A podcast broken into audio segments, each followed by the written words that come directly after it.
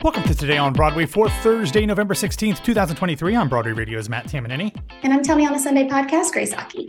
Grace, it is wonderful to be back with you on the show and in about 30 minutes in person together to go see a show. And we're going to have a nice little uh, dinner with Ashley and Robbie. So that will be fun.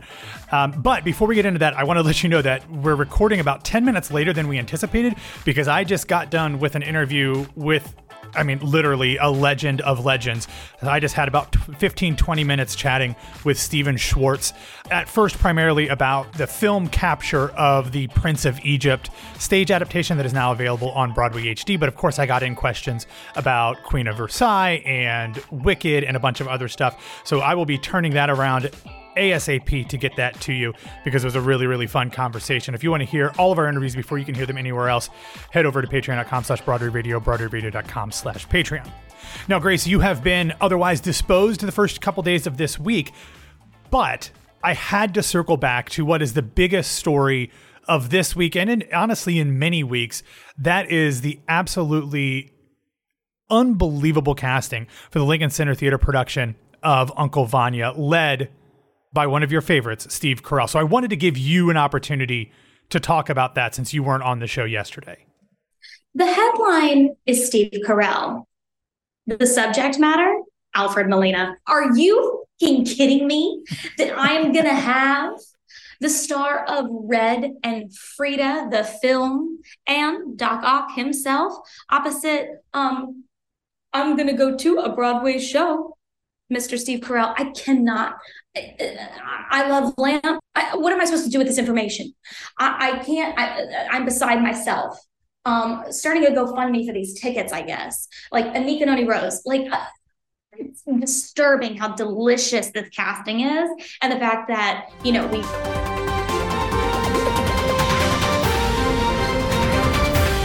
We interrupt this regularly scheduled episode of Today on Broadway because well, I had hotel internet issues. So uh, it's always a crapshoot when I'm in New York to see whether or not internet is going to cooperate. Fortunately, it did for the Stephen Schwartz interview. Unfortunately, it did not for today on Broadway. However, I'm nothing if not resourceful. So, because I wanted to make sure that I got Grace's input on a couple of stories here today, I took my portable microphone and as Grace and I were leaving Glass House Tavern and walking over to the American Airlines Theater on Wednesday night, asked her a couple questions. First, I wanted her to finish her thought on Uncle Vanya at Lincoln Center Theater, and then another big story from Wednesday. So it's going to bounce back and forth. You're going to hear us walking down the street talking about some news, and then I'll be back in from here in my hotel with some other information and details about these stories and the rest of the day's news.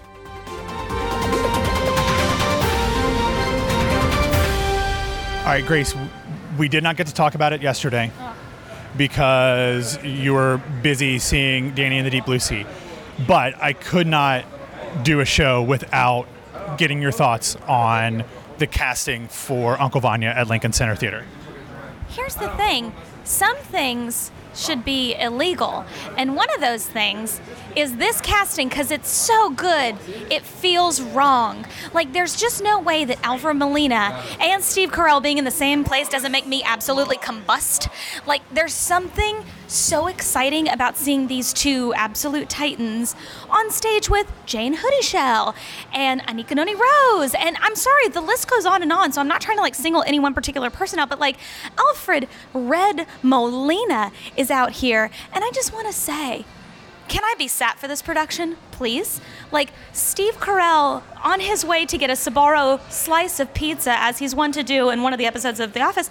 Um, but he is he's a star and he's so i think he got his flowers with um, the, the Foxcatcher film. I think that that was really when people were like, oh, right, we forgot he's an actor. And I'm like, guess what, baby? Comedians are actors. Shut the hell up. But I am so excited to see them both in this. And like the fact that like Heidi Schreck is pinning and then Lila is directing, it's like, who did we not call? This is excellent. So I'm very excited. If you missed all of the details about the casting for Lincoln Center Theater's production of Uncle Vanya coming up in the spring, you can get all of that information in yesterday's episode of Today on Broadway.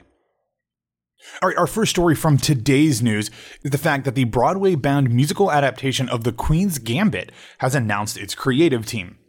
Based on Walter Tevis's best selling novel, which eventually became a huge streaming sensation on Netflix, The musical adaptation, which we have previously talked about, has announced that Academy Award nominated singer songwriter Mitski will write the music and lyrics.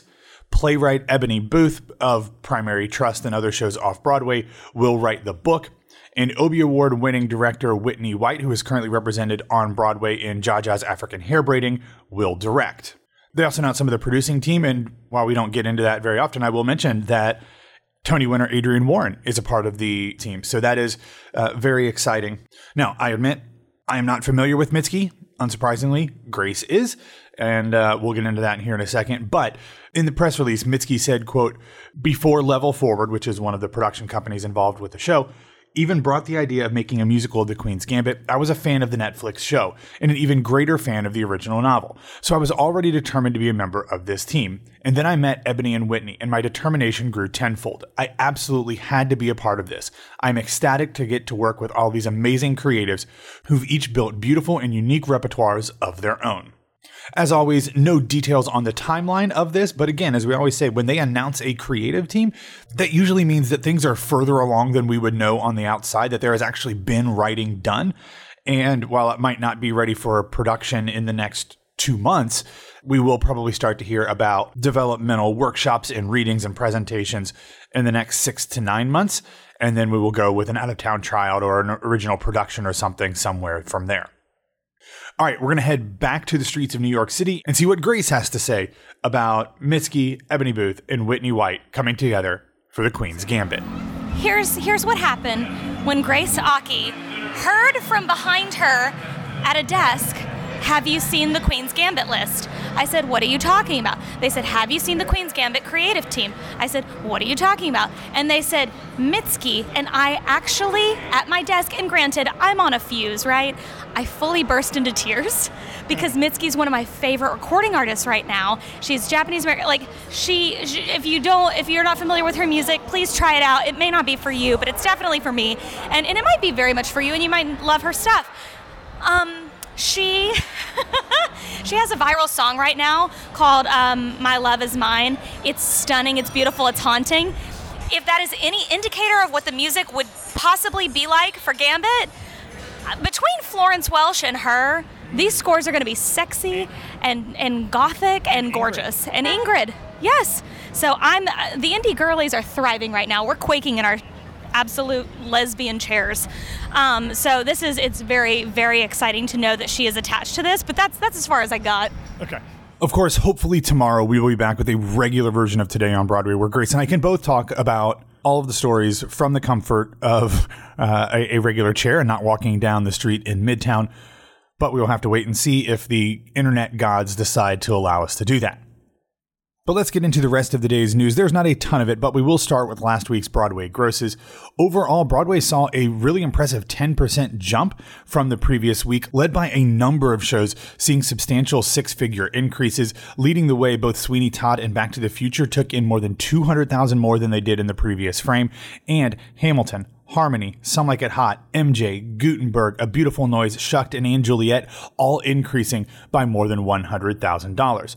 In total, Broadway saw that 10% increase take it to $29,163,440. Attendance increased by 6%, which also obviously helped as well, to come in at 235,777 butts in seats. The average ticket price did increase by 4%, although it had been dropping pretty steadily in recent weeks to come in at $123.60. 69 cents. Despite all of those increases, Lion King did not really increase all that much, just a little bit over $4,000, but it was still enough to come in in first place at $1,990,894. It was followed by Hamilton, less than $50,000 behind. Then Merrily We Roll Along was at $1.87 million, Wicked was at 1.6, and Sweeney Todd, in seven performances, was at 1.77. The rest of the shows north of $1 million were MJ, Back to the Future, Moulin Rouge, Cursed Child, Aladdin, and Juliet, and Gutenberg with six, like one ish premium ticket away from $1 million at 999,517 bucks. I don't think they actually have a 400 plus dollar premium ticket, but because I am always looking at six tickets. They're pretty close. So, pretty good week on Broadway overall. Only two shows saw week to week decreases. And unfortunately, one of them is a show that announced closing uh, here recently, which is uh, disappointing to see, but hopefully it picks up over the next week. That is Here Lies Love. It dropped $37,721. Aladdin was the other one. I do not shed a tear for the folks at Agrabah because they are doing just fine. All right, another big bit of exciting news came yesterday when CBS announced its additional Broadway coverage for the upcoming Thanksgiving Day parade. We had already talked about all of the shows they're going to be performing live on the parade route in front of Macy's. Those shows will be & Juliet, Back to the Future, How to Dance in Ohio, Shucked, and Spamalot. And at the time, I, we talked about the fact that often CBS will do performances of shows that have been running either for a year or in some cases many years from the actual theaters. They will be pre-recorded and then dropped in during the parade coverage coverage. We know that unless there are some sort of changes, the three shows that'll be represented on CBS are A Beautiful Noise, Aladdin, and Chicago. The one thing about Chicago will be a little bit interesting is that E! News chief correspondent Keltie Knight, who's going to co host the parade along with Kevin Frazier, is actually going to be jumping into the production of, of Chicago just for this, not for the whole run, as Roxy Hart. So she's going to do the role of Roxy in this performance with the rest of the Chicago cast. All right, this next story is a little weird, um, but if you remember back to earlier in 2023, one of the most followed things on all of social media and in entertainment news was the court case in which Gwyneth Paltrow was sued for a collision that she was involved in on a ski trail. Well, that has been turned in to a new musical of course.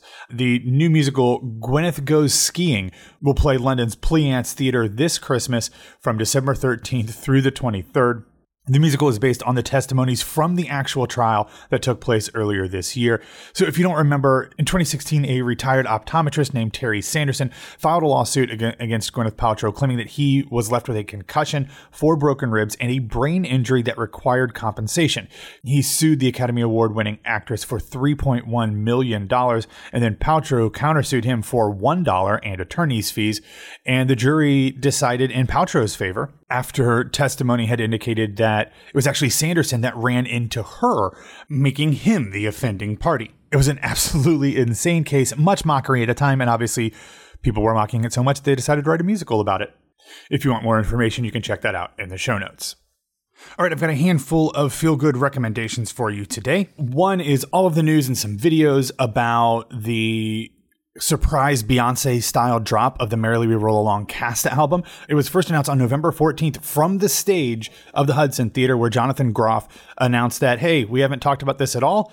Other than the fact that they did mention that they were in the recording booth on one of their TV appearances. But he said, hey, guess what? At midnight, our cast album is going to drop. I've already listened to some of it. It is very, very good. So we've got the video of that announcement. And then they also released a music video of them performing the title song, Merrily We Roll Along. So you can check both of those things out. I actually had a friend in the audience there, but not someone from here in New York. A friend of mine um, from Orlando was actually in the audience. So uh, he told me it was a very, very cool surprise to hear Groff talk about that after the show.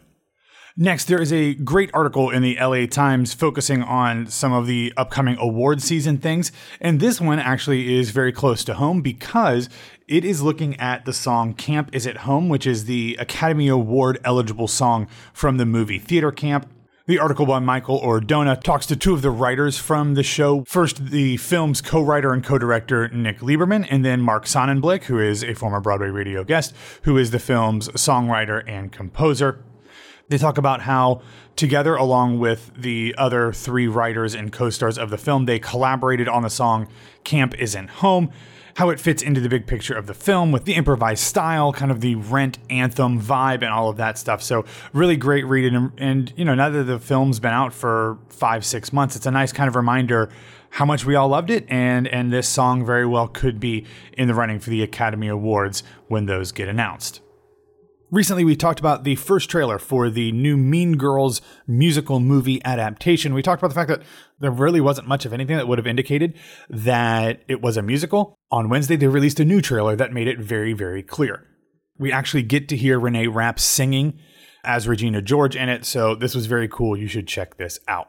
And finally, not only do we love a good piece of merch, we also love a funny, silly piece of merch that you cannot find anywhere else. But Yesterday, it was announced that the Broadway revival of Spamalot is partnering with Hormel Foods, the maker of Spam. Spam is going to be an opening night, K N I G H T, sponsor for the show, and a limited edition Spam can featuring Spamalot art has also been revealed along with a bunch of other merchandise things.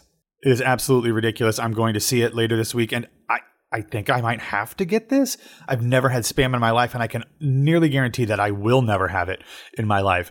But I, um, but I kind of want it. So we will see what this is all about. All right, that's all that we have for you today. Thanks for listening to Today on Broadway. Follow us on Facebook, Twitter, and Instagram at Broadway Radio, and you can follow me pretty much anywhere at BWW Matt. Um, also, don't forget to follow things in our feeds. I've got my interview with Stephen Schwartz coming out. I still have that interview with Clyde Alves that is coming up as well. And of course, over on Patreon, my travelogue episodes. So have a wonderful Thursday, and we'll be back to talk to you tomorrow.